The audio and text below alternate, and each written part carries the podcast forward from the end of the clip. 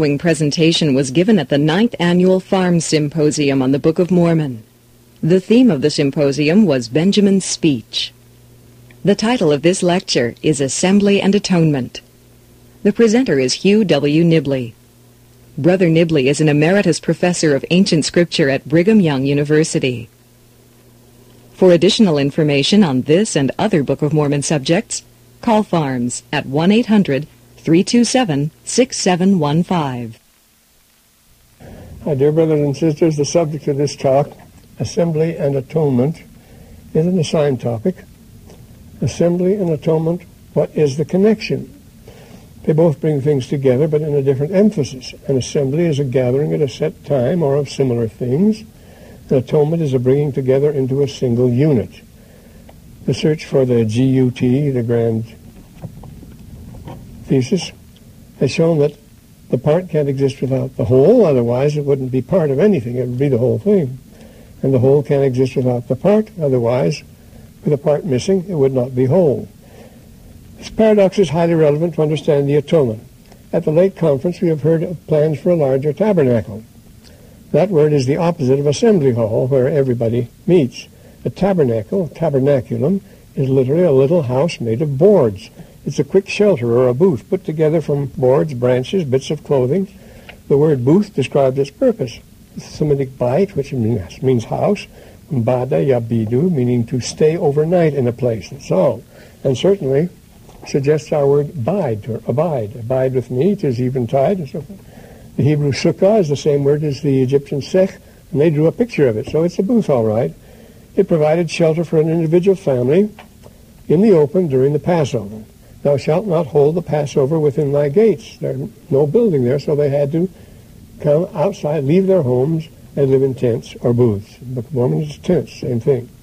The people whom Benjamin commanded to assemble, quote, gathered themselves together throughout all the land, and yet they all enjoyed a private family outing. For they pitched their tents round about, every man according to his family, and every man being separate from one another.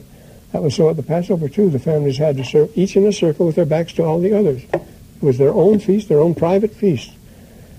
For they left. This was the practice observed at the Feast of the Tabernacle. And the booths are one of the characteristic features of the great national assemblies of ancients throughout the world.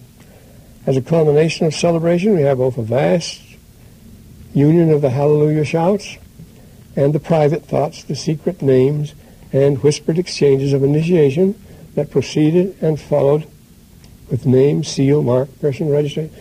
The whole thing is very personal, very private, very secret. Everyone is for himself, and yet they're all together. They're all identified. They're just all one group. They're all one happy family. It's a strange contradiction. Some today have trouble making a distinction between what is strictly private in one's thinking. Uh,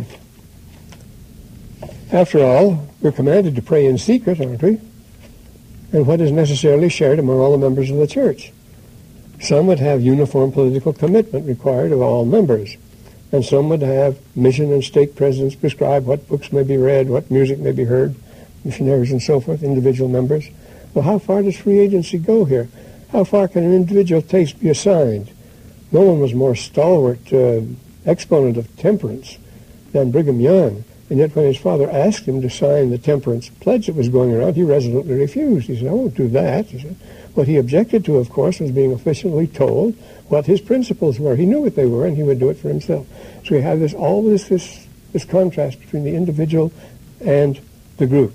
Einstein begins his book, The World as I See It. He says, a hundred times every day, I remind myself that my inner and outer life depends on the labors of other men, living and dead, that I must exert myself in order to give the same measure as I have received and I'm still receiving. He belongs to the community, and yet no one was ever more aloof and absorbed and private and original than Einstein. And still, he says that both his inner and outer life is dependent on the others. Committees don't think, they noodle, they throw things around, they drop suggestions, they send up flags and signals in hope that somebody may react with an original idea. But there's nothing of the deep, prolonged, concentrated thought of individual or the brilliant flashes of insight that may result Solon, the wisest of the Greeks, said the Athenians uh, were just too smart to believe in. He says they were too smart for their own good, but but collectively, he says, they're a set of simpletons. It's always gratifying to discover that a person, the members of a quorum, of a board, a committee, or a faculty are individually smarter than they are collectively. That's necessarily the case since each one has certain ideas which would not be quite acceptable to everybody. Yet we still come together to consult. We still warm up with each other's presence. I might say family, friends, and church members, what St. Augustine said of God. You made us to be with you, and so our hearts are restless until we can be with you. And when we're all with you, we're all together with each other. As he says, interquos et me. Well, as to the Great Assembly now, since I talked in Provo, people have asked me just what I mean by the Great Assembly or the year rite. I can best sum it up from an article. See, we're dealing here in Benjamin with this Great Assembly. And it's an institution that was discovered since 1930. Now we know it was throughout the world. And so 1930, that's when the so-called Cambridge School gave it what they call the name patternism. They follow, this great meeting follows the same pattern everywhere throughout the ancient world, at all times and practically in all nations. Uh, I've written a good deal on that, published quite a few articles on that very subject. And so it's interesting to find that in the Book of Mormon, Mosiah describes it perfectly, blow by blow, an exact account of how it should be. How would he pick that up? Nobody knew about that, as I said before, 100 years before his time. Well, I sum it up as I wrote 45 years ago, now beyond the statute of limitations. It is the Panegyris. Panegyris means everybody met together in a circle. The great New Year's assembly of the entire race to participate in solemn rites essential to the continuance of its corporate and individual well-being at hundreds of holy shrines, each believed to mark the exact center of the universe. That's where the temple stood, scale model of the universe. That expression is being used a lot today to describe temples. Everybody's writing scale model of the universe. That's what it is. It was the navel of the earth where the four quarters converge at the temple. One might have seen assembled at the new year. It had to be the moment of creation, the new year, the beginning of time, the completion of the age, and so forth. Vast concourses of people would come because they were commanded to come. If you didn't come, for example, in Scandinavia or in Rome, you would be banished from the kingdom for three years. You would lose your citizenship if you didn't attend that meeting. And everybody had to come. They had to bring their families and their children with them. At the end of Zechariah, remember Samuel and his family, Samuel's family went up, Zechariah and his family went up to worship the Lord of hosts at Jerusalem. And the Lord says, if you don't come, you'll get no rain. You will get no prosperity. You must come. So everybody was ordered to come. And so we see these vast concourses of people, each thought to represent the entire human race in the presence of all its ancestors and gods. When you would risk, uh, witness their ritual contest, they have the contest to determine the winners, of course. They have foot horse, foot horse, foot races, horse races, excuse me, wagon races, choral competitions, the Troy game, the Kallisteia beauty contest to choose a queen, and especially now the famous year drama, in which the king wages combat. It's the creation drama and the temple drama, in which the king wages combat with a dark adversary, emerges victorious over death, to mount the throne for the new dispensation. The drama celebrated the creation of the world, the marriage and coronation of the king, the birthday of the human race. It culminated in a feast of abundance. The king having proven his capacity to bring prosperity and victory to the people. Those are the two things he had to supply. Safety from their enemies and prosperity. And this is the thing, the two things that Benjamin constantly keeps emphasizing. All these elements are present in Benjamin's celebration. The origin of the drama, both Greek tragedy and dramatic spectacles of the ancient East Near East. I'm quoting Eliade, famous scholar Mircea, Eliade. He says it can be traced back to certain seasonal rituals which, broadly speaking, represent the following sequences. Conflict between two agonistic principles of life and death, God and the dragon, etc. Tragic suffering of the God, the lamentation at his death, and jubilation to greet his resurrection. The theme was to celebrate the resurrection. All these things brought together in this great meeting. And this is the meeting we have described in Mosiah. It's nowhere described in the Bible. You have to go here for it. And this is interesting. Uh, King Benjamin sums up the purpose of the meeting as at one to bring together man with God, but also men with each other. He says, Men don't swear loyalty to each other. Their common loyalty is to God, but that unites them in a perfect possible and perfect unity here.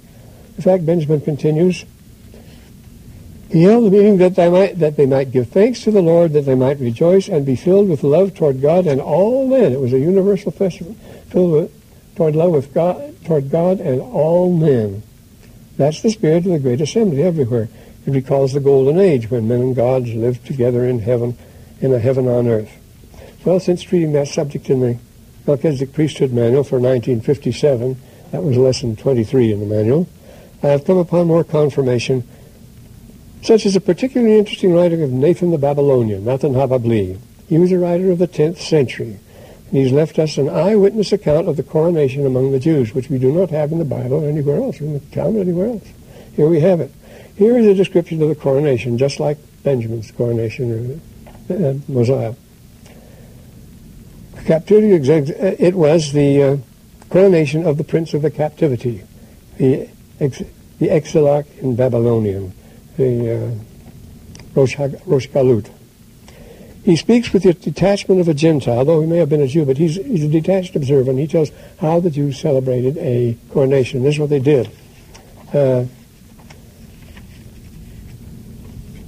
Because the Jews in Babylon had lost their real king and yet wished to continue their ancient customs, it was necessary to choose a candidate to have someone who was to be the king. They weren't allowed to have a king, in Babylon. It had to be the prince of the captivity.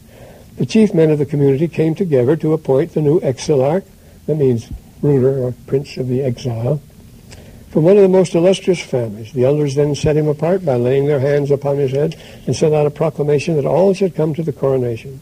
Great and small, young and old, nobody was to be absent. And they had, and each one had to bring the most costly present he could of gold, as it specifies gold, silver, textiles, each which you could accord. Now notice that Benjamin, in a list contrasts, of contrast between himself and conventional kings, expressly forbids this very thing. He says, I have not sought gold or silver or any manner of riches for in coming here. So he's going to put things on a different level here. It's going to be the same assembly, the day before the affair, a wooden tower, as in the Book of Mormon, a, a wooden tower 10 feet high and four and a half feet broad was erected as a speaker's platform for the king to be seen and heard by the vast multitude. That's how Benjamin arranged it, too. On the top was a throne covered by a baldachin, and on either side, a lower level, were seats for the two counselors. On the right hand, the school of Sura, and the left, the school of Pumbedita, the head of the school of the Shiva. The tower was covered with costly materials, beside which at ground level a highly trained youth choir was concealed.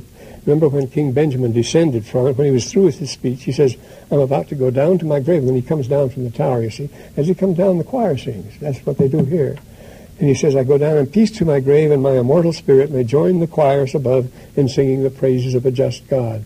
Those voices from behind the veil were supposed to be voices from above. The exilarch's descent from the tower, well, we say, the Chazan, or the cantor, represents the old king.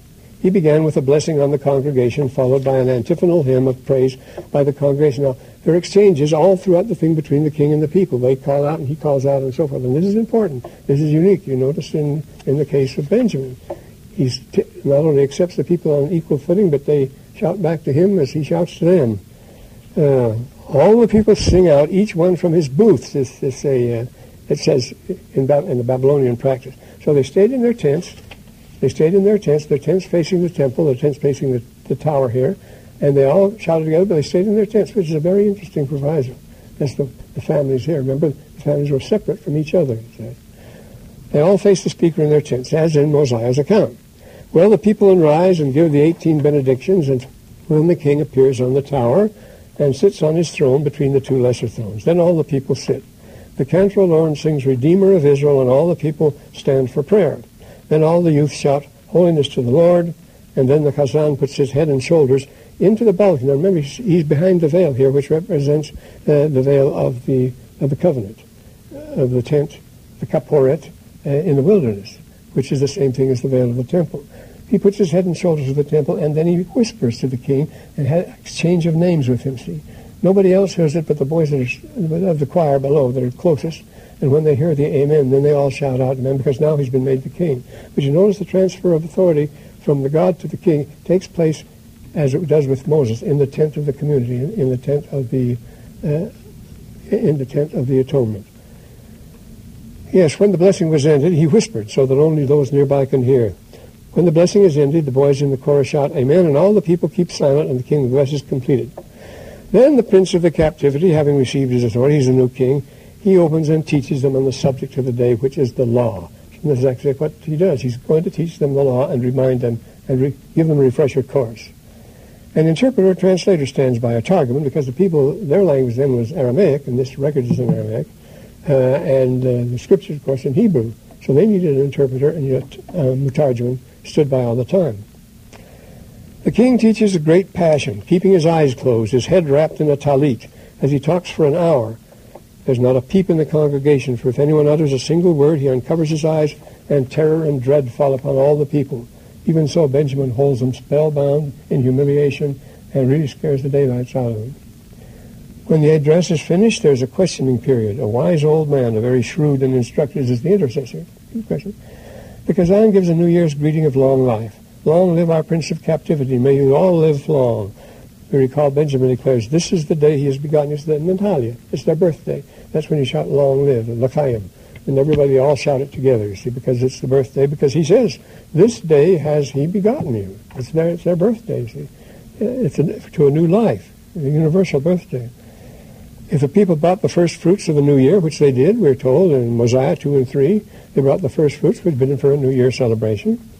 To mark the new birth, uh, the birthday as a rebirth, the king gives the people a new name on that occasion. That's what you do at a birthday, give somebody a new name. He's born again.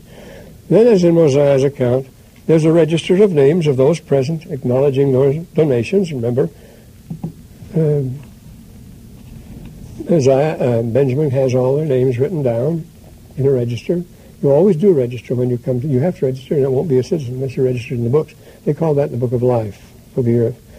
Then the book of the law was brought, and the priest and the Levite both read from it, after which the cantor, the old king, takes the book to the new exilarch, the new king, and all the people rise to their feet and he reads to them from the book of the law. As in Mosiah's account, the main purpose of the event is to give a refresher course in the law to the entire nation. To be interpreter of the royal teacher was considered a very high honor. Indeed, and a rich and important man was chosen to, to translate. Remember, they had to translate because of the difference between Hebrew and Aramaic. The prince is again blessed by the book of the law, which is returned to its place with blessings forever and ever. Then the people fall to and enjoy what a feast, a sumptuous feast he, he gives the menu and special emphasis on desserts because this has to be a fun time. Now, they're all relaxed after all that tension. As in Mosiah, there are frequent exchanges between the king and the people, the latter reciting in unison. Now, this is a funny thing. You have the odd circumstances in which people all cried out with one voice, and then they proceed to recite in unison all together three long verses. Well, have they got it all memorized? How, who told them to recite it all at once? Well, this is a common, this is a common exercise well, it had to have it at, at all the the at the great celebrations this way. And this is the way it was done. Um, it was done by Stasiarch.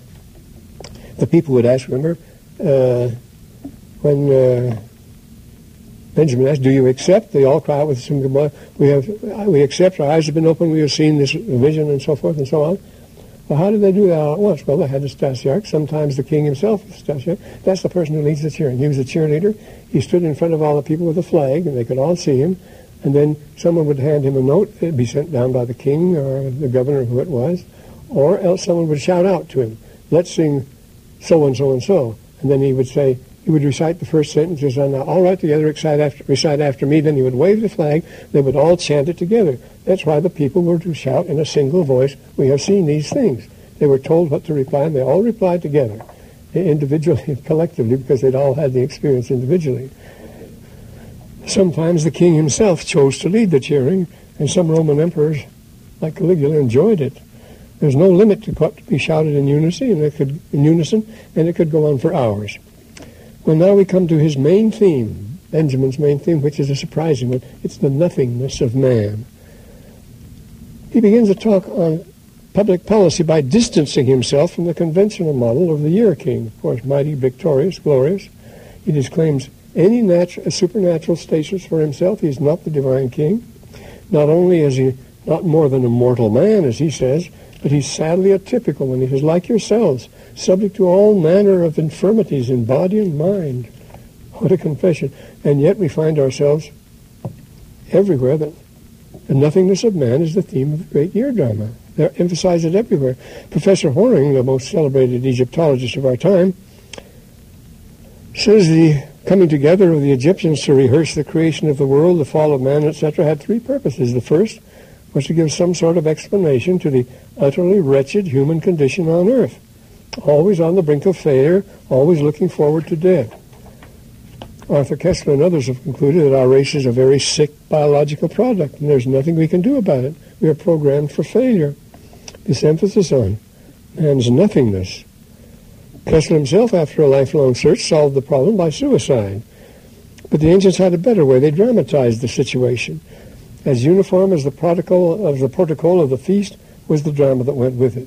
It began with the council in heaven discussing the creation, the dispute over leadership that followed, the casting out of the adversary, the Garden of Eden, the fall of man, and so forth. These marvelous temple plays, many of which have survived from very ancient times, give some solace to our sorry state of, by lending some majesty and dignity to it. But they went to the heart of the matter where our troubles are concerned. But they toss up their hands. They, they know the cause. In other words, in a dismal state, they don't know what to do about it. That's it. All their productions are tragedies. There, there is no solution to the problem. We're simply beyond them. The choruses wail and lament. The lead players, like the lyric poets, wring their hands in despair. Oh, human race, says the chorus, I have calculated your worth and find it sums up to exactly nothing, which is what Benjamin would say. Euripides' favorite concluding chorus was, which he uses five times, the final line, for example, of the Oedipus Rex is, Toyon decato huta proper. We just can't explain it. That's the way things are. The long tragic drama or trilogy of tragedies would be followed up by a slapstick comedy to make life endurable by laughing at it. Well, back to Hornung's second point then, why does God leave man alone to suffer? That's the second one. Plato in the Republic accuses Aeschylus of charging God with aporia. Either he was helpless to save man or he willingly stood by and let them suffer. He was either weak or he was vicious. They never answered that one, as Omar Khayyam reminds us with wicked glee. Then the third point was the utter cruelty of, a, of the shortness of life, the curtailment of human life, long before any individual has had half a chance of using even a fraction of his potentialities. Why are we over-endowed and then hustled from the scene before we can make proper use of our talents? It all seems so wrong. And here, of course, we have the difference between Benjamin's teaching and those of the Greeks and Egyptians. Many recent studies have shown the close resemblance between the ancient Hebrew and Egyptian wisdom literature. They reach the same conclusions about this world, the nothingness of man. Remember what the, what the Ecclesiastes says, the teacher? I have seen all the works that are done under the sun, and behold, all is vanity and vexation of spirit. That which is crooked cannot be made straight. That which is wanting cannot be numbered. I gave my heart to know wisdom. This is Solomon speaking, you see. And to know madness and folly. I perceive this also is a vexation of spirit. For in much wisdom there is much grief, and he that increaseth knowledge increaseth sorrow. Now that is a negative answer. Man is a born loser. But it is here that the ancients part company with Benjamin. And they think they've seen it all, and so are guilty of both overrating and underrating themselves. The overrating is quite absurd for Benjamin. He says, And now I ask, what can you say? Can you say aught of yourselves? Nay, you cannot say that you're even as much as the dust of the earth. He's talking to his people. This is a boastful talk, isn't it? And even I, I, even I whom you call your king, am no better than yourselves. I am old and about to yield up this mortal frame. For even at this time my whole frame doth tremble exceedingly while I attempt to speak to you. See, he's shaking. It's, it's not a proud display of power at all. At the normal year rite, the king was expected to be victorious in combat, majestic, irresistible, rampant, reproductive, etc. Then Benjamin really gets serious. For the natural man is an enemy to God and has ever been from the fall of Adam and ever will be forever and ever. Well, that finishes that, doesn't it? Unless he yields to the enticings of the Holy Spirit and putteth off the natural man. Now, this was this assembly. All these people represented humanity as humanity. They were as natural as you could be. But he said we've got to make a big change here. Nephi frankly admits that entropy is the fate of natural man. That's what happens. He says this flesh must have laid down to rot and to crumble to Mother Earth and rise no more. That's the normal phase, of the natural man. If nature had its way, it would be the second law. It would be entropy.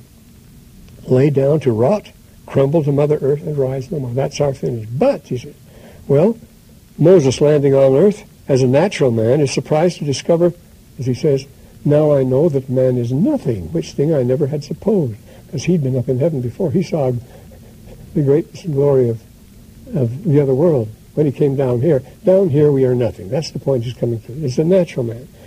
One verse later, remember, no, Moses announces that he is nothing less than a son of God in the similitude of the, of the only begotten, after saying that man is nothing. How can he be both? Down here he's nothing. This is the, this is the point. After the king spoke, they had viewed themselves in their own carnal state even less than the dust of the earth. It really sunk in with the people.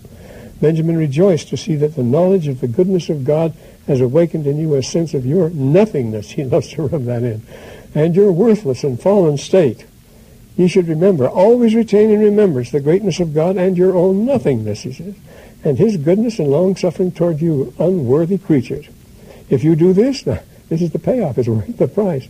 If you do this, you shall always rejoice and be filled with the love of God. There's nothing but fun here. You, you, you can't lose. And you will not have a mind to injure one another. This definition of the real world makes a nice contrast to what we call the real world today, where everyone is advised to learn karate, both to avoid and inflict injury. And then the cruelest cut of all, for behold, are we not all beggars? If we become too much attached to our earthly carnal state, Benjamin reminds us that there is nothing for you here. You can't stay here. You should be glad that there's, this is not where you belong. During his lifespan on this earth, in which all are in the same situation, he says, the natural man is an enemy to God, carnal, sensual, and devilish. Or as we would say, oversexed, greedy, and mean, or perhaps lecherous, pampered, and vicious. Obviously, things are out of order down here. But if we're really nothing, how can we save ourselves? Somebody has to intervene, and here, with a sigh of relief, we learn that Benjamin has been tutored for this talk by an angel. He hasn't depended on this, his wisdom. This shocks us into realizing that we haven't seen it all after all. There may be more to life than going to the office every day. This is not all there is. Where did we get all those gifts and endowments with which we enter the world and leave without ever using? This question of Plato's was repeated by Lamarck to Darwin's immense annoyance. He called it an abominable paradox. If, if natural selection chooses only those defenses of which the creature has absolute need for survival, why has our brain a capacity so outrageously exceeding our needs? Where did we develop it? Where did we need it? If not in far more sophisticated environment than we have here, where the stupidest species have survived the longest. You don't have to be smart to survive here. We are equipped for much greater things than we ever achieve, and we yearn for something better than we can ever expect here, and yet we envisage it most vividly. This is what Plato calls anamnesis, dim memories of a better world that give us intimations of immortality. At the sight of the kalos kagathos, when you see something good, true, and beautiful, see, we are living in a dismal swamp between two glorious uplands. Why this unhappy interruption, though? Why do we have to come here? Life is an interruption, which consists almost entirely of an unbroken succession of interruptions, as we've seen here. All this is to try man and to tempt him, Rachel, for it's in getting ready for the long pull ahead, he must learn to cope with the worst. So he comes to the principles of government. After discounting all of man's boasted claims to independence, of what are you to boast, he says, what can you say of yourselves? Can you say aught of yourselves? And declaring himself satisfied with a place in the choir above while resigning his royal teaching job on earth, Benjamin lays down the first principle of government, which may appear very strange to us, it is a corollary to the nothingness of man. It is that there shall be no contentions among the people, lest they list to obey the evils. This is the end of side one. You may turn the tape over now to continue the program.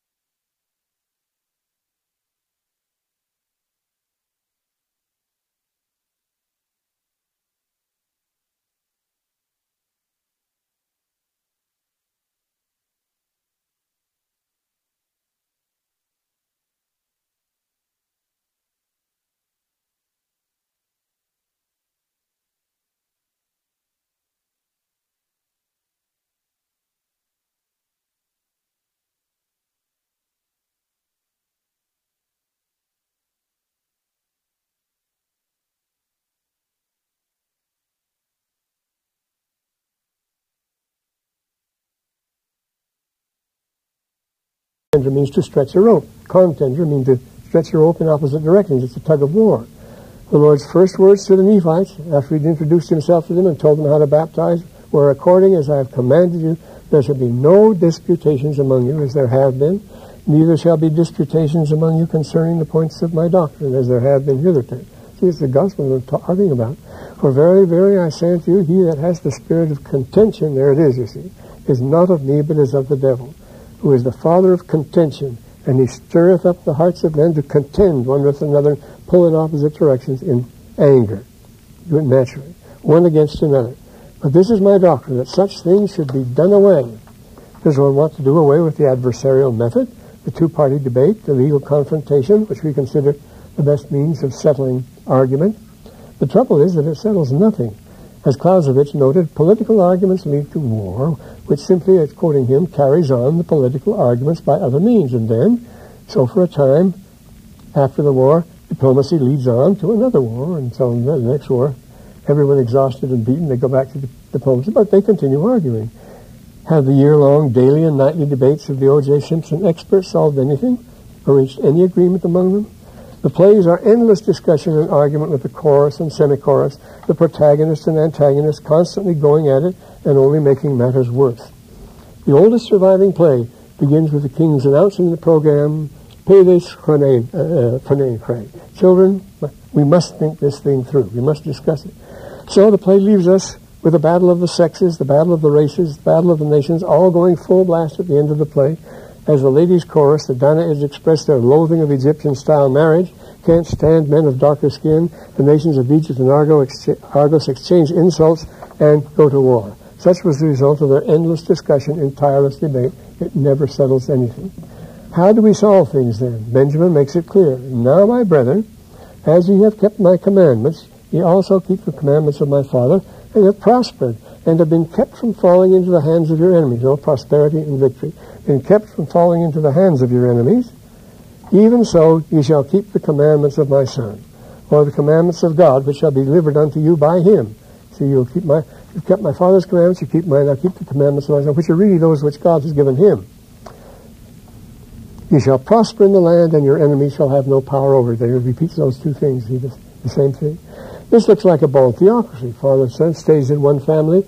We tell you what to believe and so forth. Isn't that at all?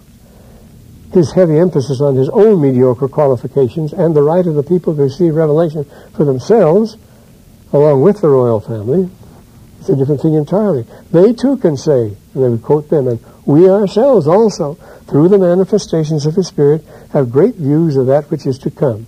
And were it expedient, we could prophesy all things. We have the same power. We have the same visions you do. They quiet out in unison, unison explain why, how that was done, you see.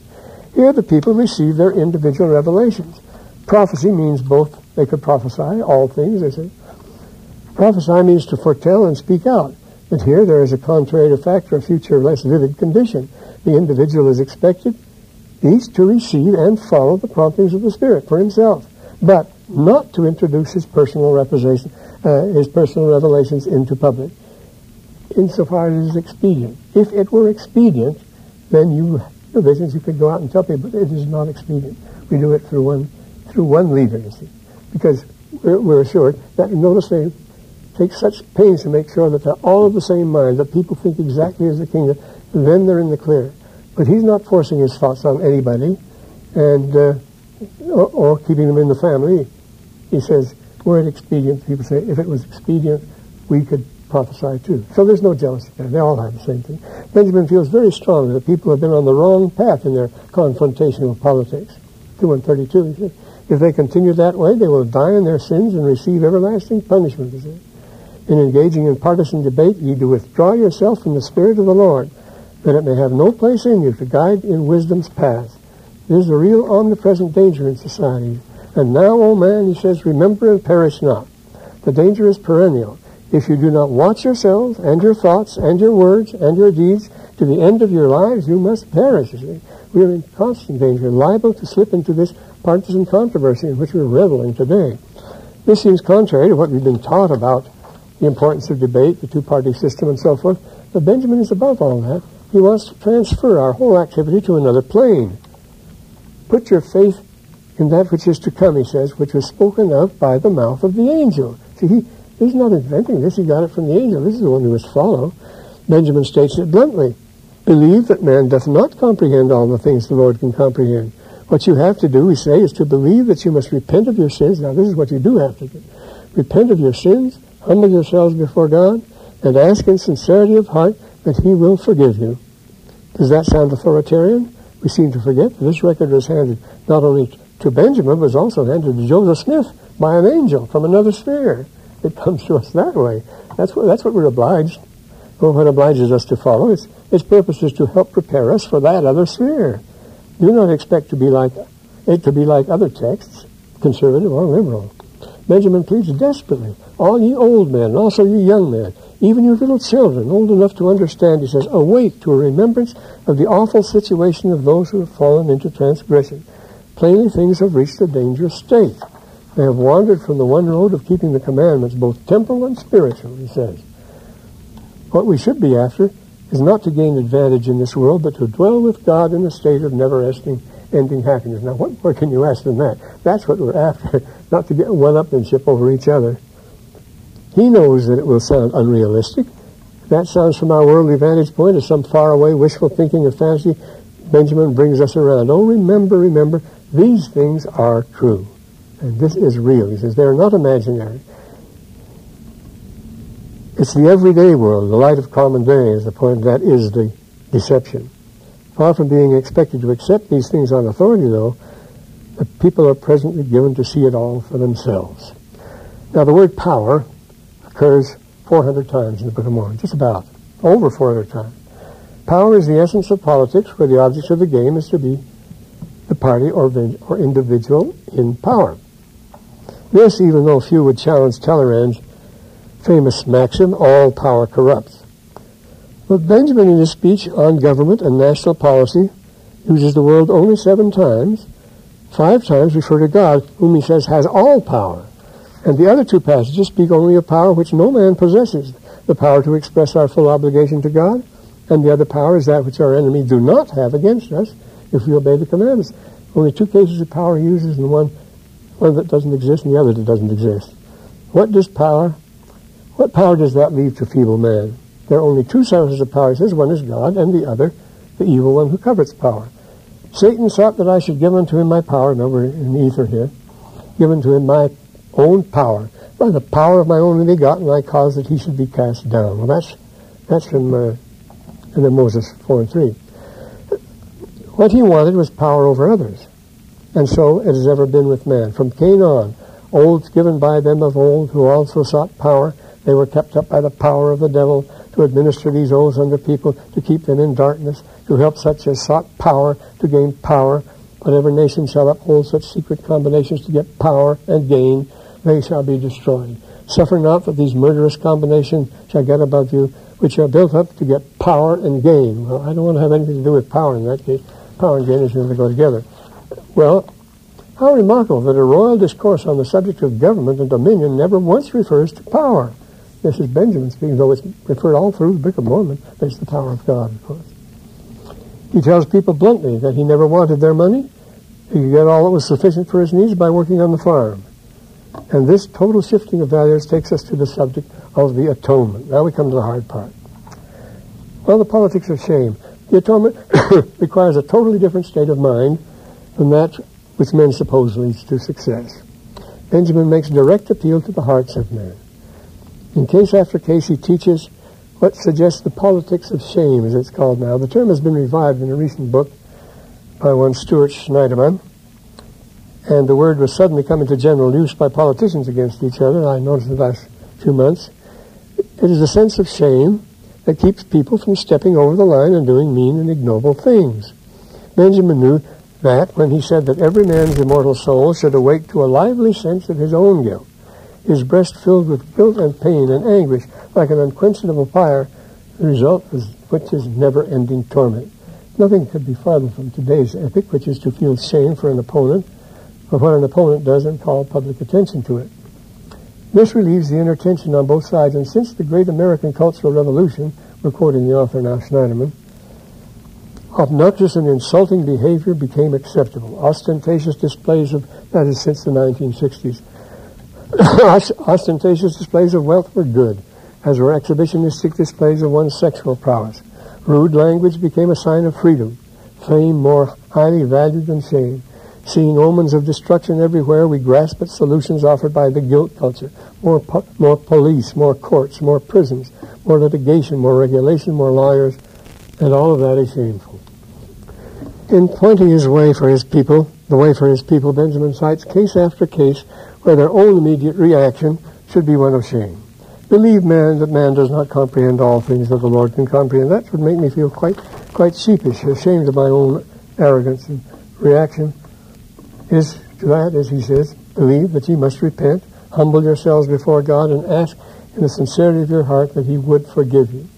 Does God have to argue his case? Not if he had known of his goodness and tasted of his love. That's another feeling. Taste, like shame, is a final argument. They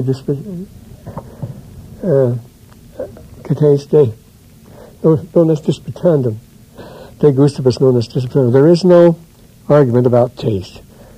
We are the first and last and only judges of our taste and our shame as far as that goes. We stand before God, says Alma, we shall have a bright recollection of our guilt. We don't need anyone else to judge us. When you compare, that's shame. When you compare the greatness of God and your own nothingness, we're quoting Benjamin again, and his goodness and long suffering toward you, unworthy creature, the shame will bring you to the depths of humility. Is it not shameful that you should have a mind to injure one another, that you should let your children go hungry, transgress the laws of God, and fight among themselves, giving way to the evil spirit? How shameful it is to turn your back on the beggar with some self-serving rationalization. He has brought it on himself. How do you know that you brought it on himself? And you a beggar yourself for shame. It's necessary to pass a law against holding back on sharing what God has given you liberally. That or to use verse 27, that all these things be done in wisdom and in order, that a man should not run faster than his strength, as an excuse for withholding your substance until a later time.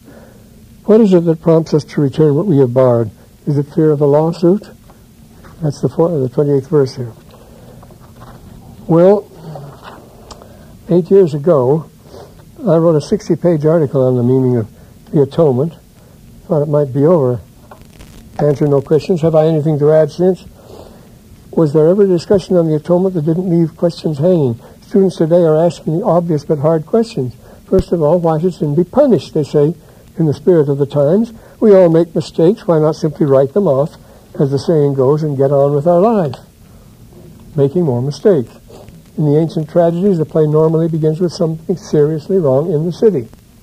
What shall we do? Plainly, someone has sinned. The price must be paid to put things right. Why? Why the price? Because we can't just let things slide. If we assume that things just happen, then we have to renounce our claim and privilege to free agency and the exercise of intelligence. The normal reaction to calamity is to ask who or what is responsible so we can avoid it in the future. Right? Since the king is responsible for the welfare of the people, he's often held responsible. The king must die was the ancient slogan. Or else that was the sacrifice of your kings. Oedipus refused to play the role, you see. Instead, he made himself the head of a committee to investigate who it was who had sinned. It was himself, he wanted to avoid it. But we soon realized that the whole society is suspect. We all let it happen. We all failed to act when we could have, could have, and should have noted that things were not running smoothly. Our mistakes are so many and so natural that nothing but divine revelation or, or the oracle can fix the blame.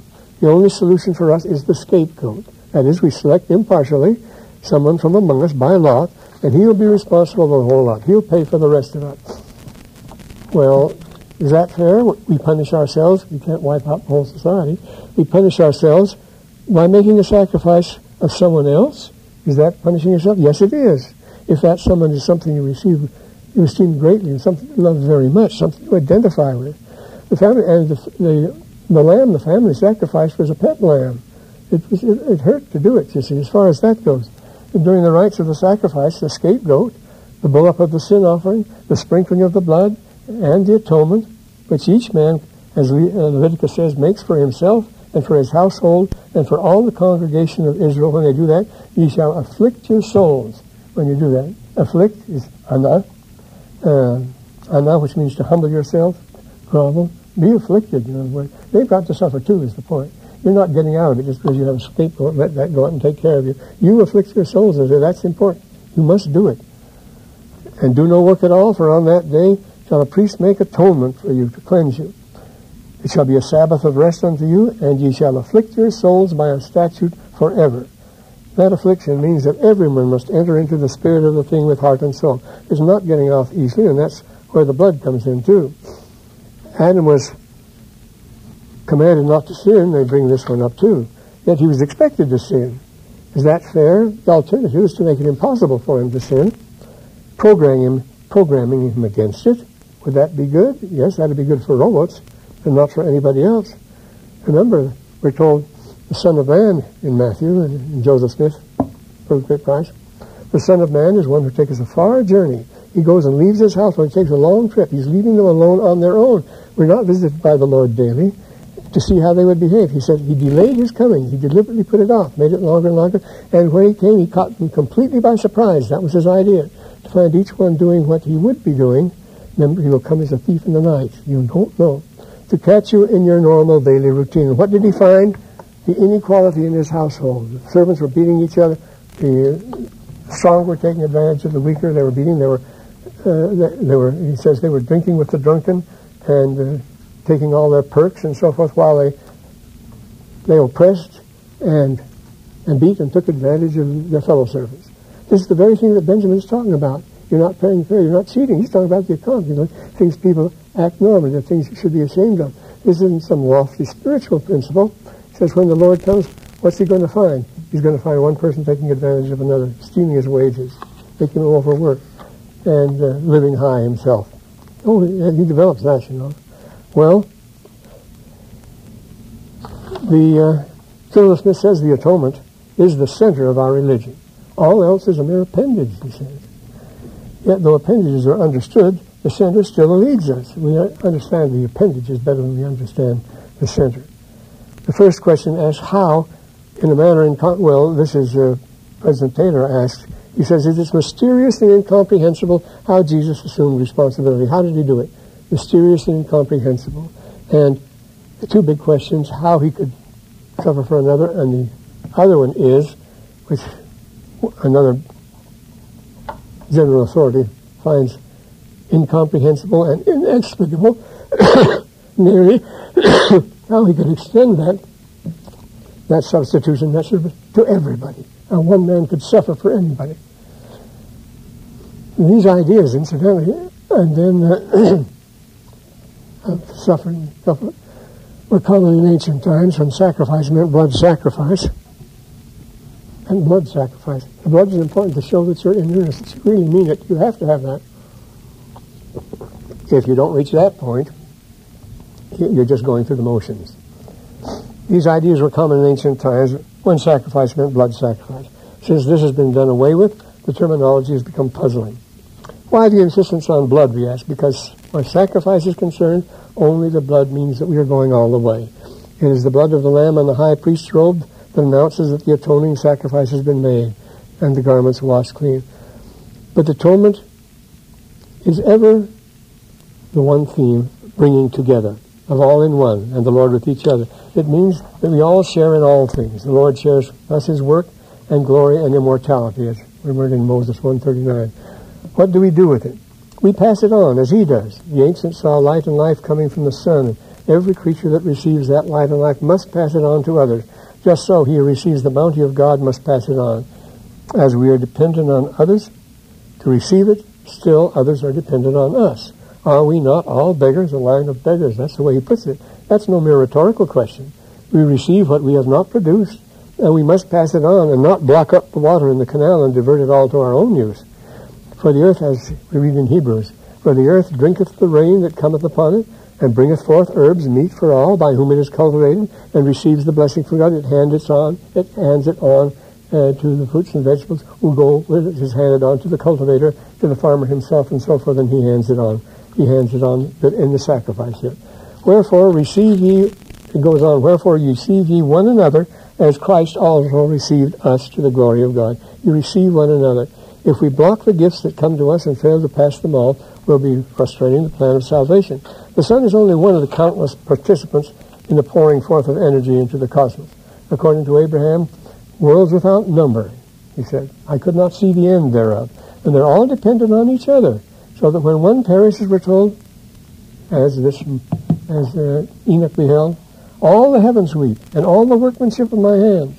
God himself, worlds without number have I created, and among my creations there is not such wickedness as among thy brethren. So this is wicked. But all the other worlds weep because they all share in it. They all, they all suffer with it. And God himself weeps, so closely are they bound with each other's affection. He says, I gave them commandments that they should love one another, but behold, they are without affection, and they hate their own blood. But what happens with these same people is, the Lord goes down and preaches to them, who were wicked in the days of Noah, the same ones. They too must be brought back if they're willing to accept the gospel, and it'll take a long time and lots of suffering. The Lord puts himself out with all that, to, to do all that. And this is the spirit of the whole thing. We must put Must the process be a painful? People ask this, why all the pain and bloodshed? We've seen that point A, the word pain, point A, pain, is both, well, it's the root of penitence, repentance, penitentiary, pain, punishment. And when you repent, when you repent, you must feel pain. That's, that's the essence of it. And it is a feeling. It's not, not a, nothing from you get from a calculator. It's a feeling. The leading figure of each dispensation, Adam, Enoch, Noah, Abraham, Moses, Joseph Smith, they all suffered terribly. We can't go into that, what each one had to go through for the sins of the people. The Lord isn't the only one, but He is the only one who can bear it all on Himself, and that's the mystery. It was He who, according to Benjamin, sweat blood from every pore, so great shall be His anguish. Anguish for what? Not for the brutality of the Roman soldiers, but He says specifically for the wickedness and abominations of His people. We find it incomprehensible, but we can comprehend the blood why are we forced to contemplate the gory details of the atonement? People ask me that. After the story of Jesus has been discreetly and modestly told in the Gospels, why suddenly, in the last week, the Passion Week, is all thrown open to public view? Even the private and secret sessions with the apostles, the prayers in the garden, the trial, the flagellation, the crown of thorns, ecce homo, via dolorosa, the dicing for the garment, and finally the elevation on the cross, unsparingly held up to our horrified view brazenly exposed to the mob. Hmm. It's a, it's a, it's a displeasing, disquieting, embarrassing, mortifying situation. Where are the mysteries? Plainly, it was meant to be that way. The world must know about this. The world must be made to feel as far as it can feel. This is the way it must be done. And the only way it can be made to feel, if only a faint awareness of what was done on our behalf. Now, as to the question, how can A suffer for B, it is the principle of proxy with which we are familiar, but how far does it go? Hmm? The second article of faith makes it clear that we have more than we can do to pay for our own sins. But the principle of substitution, representation, at oneness, applies, atonement, you see, applies in other contexts. We say that we are to work for another in the temple. We take that person's name. He's supposed to be a relative so that we feel personally close to him. We could do more and harder work for the same person, searching out the records, seeking to recall his life and times with fond affection. Is there a limit to the pains we might take to be saviors on Mount Zion? We have personal feelings for these people. We think of them as anxiously awaiting for deliverance and open uh, and an open way to progression. And so we put ourselves out to help them. We help others in distress when we visit them, bring them good news, pray for them, hold hands with them, bring them medicine and so forth. Can you suffer for another, you can take great pains to help. The, uh, thinking of the late President George Albert Smith as a young man of frail and ailing disposition. As people who knew him tell me, he worked zealously to salvage the unsavory down and outers whom others passed by undiscussed. Those who knew him have told me how he would get up at 3 o'clock of a winter's morning to go down to the police station and talk some poor bum out of committing suicide. Well, how can one suffer for all? This is the same question. Well, he must have, it must be someone who possesses the capacity to do that, and that really is a mystery. He has that peculiar capacity. This is the problem we're faced in science as well. W. Wheeler, when the scientists are asked what is gravity, he, he says it is a specific property of matter to act in a certain way. So the four other attractive forces is quite mysterious, yet we accept them, we adopt them, we put them to service and so forth, and so with the atonement. Uh, three chapters in John make it perfectly clear uh, that equals can be substituted for equals in any operation. It's a complete mystery how the Father and Son could be one, how the apostles could be one with them, and how the saints could be one with the apostles and all share the Holy Ghost. It's the same, the same problem the scientists have to face. Well, so the Lord, when the multitude went forth and thrust their hands into his side, and did feel the spirit print of the nails, and his hands and feet, how could one be closer? And this they did, going forth one by one. And when they had all gone forth and had witnessed for themselves, they did cry out with one accord, saying, Hosanna, blessed be the name of the Most High God. How do you explain such capacity to atone for the millions? This is the other mystery. The answer is that there are some that have a peculiar capacity for doing such things. He had the capacity. There are other people, there are men who have capacities resembling that sort of thing. I think of my neighbor, Brother John Hayes, who's registered, he's a neighbor, and he was registrar at BYU for 40 years, and he remembered the name of every student who graduated and uh, what their main interests were and so forth, because he was interested in them. That was all he had. He wasn't a superman.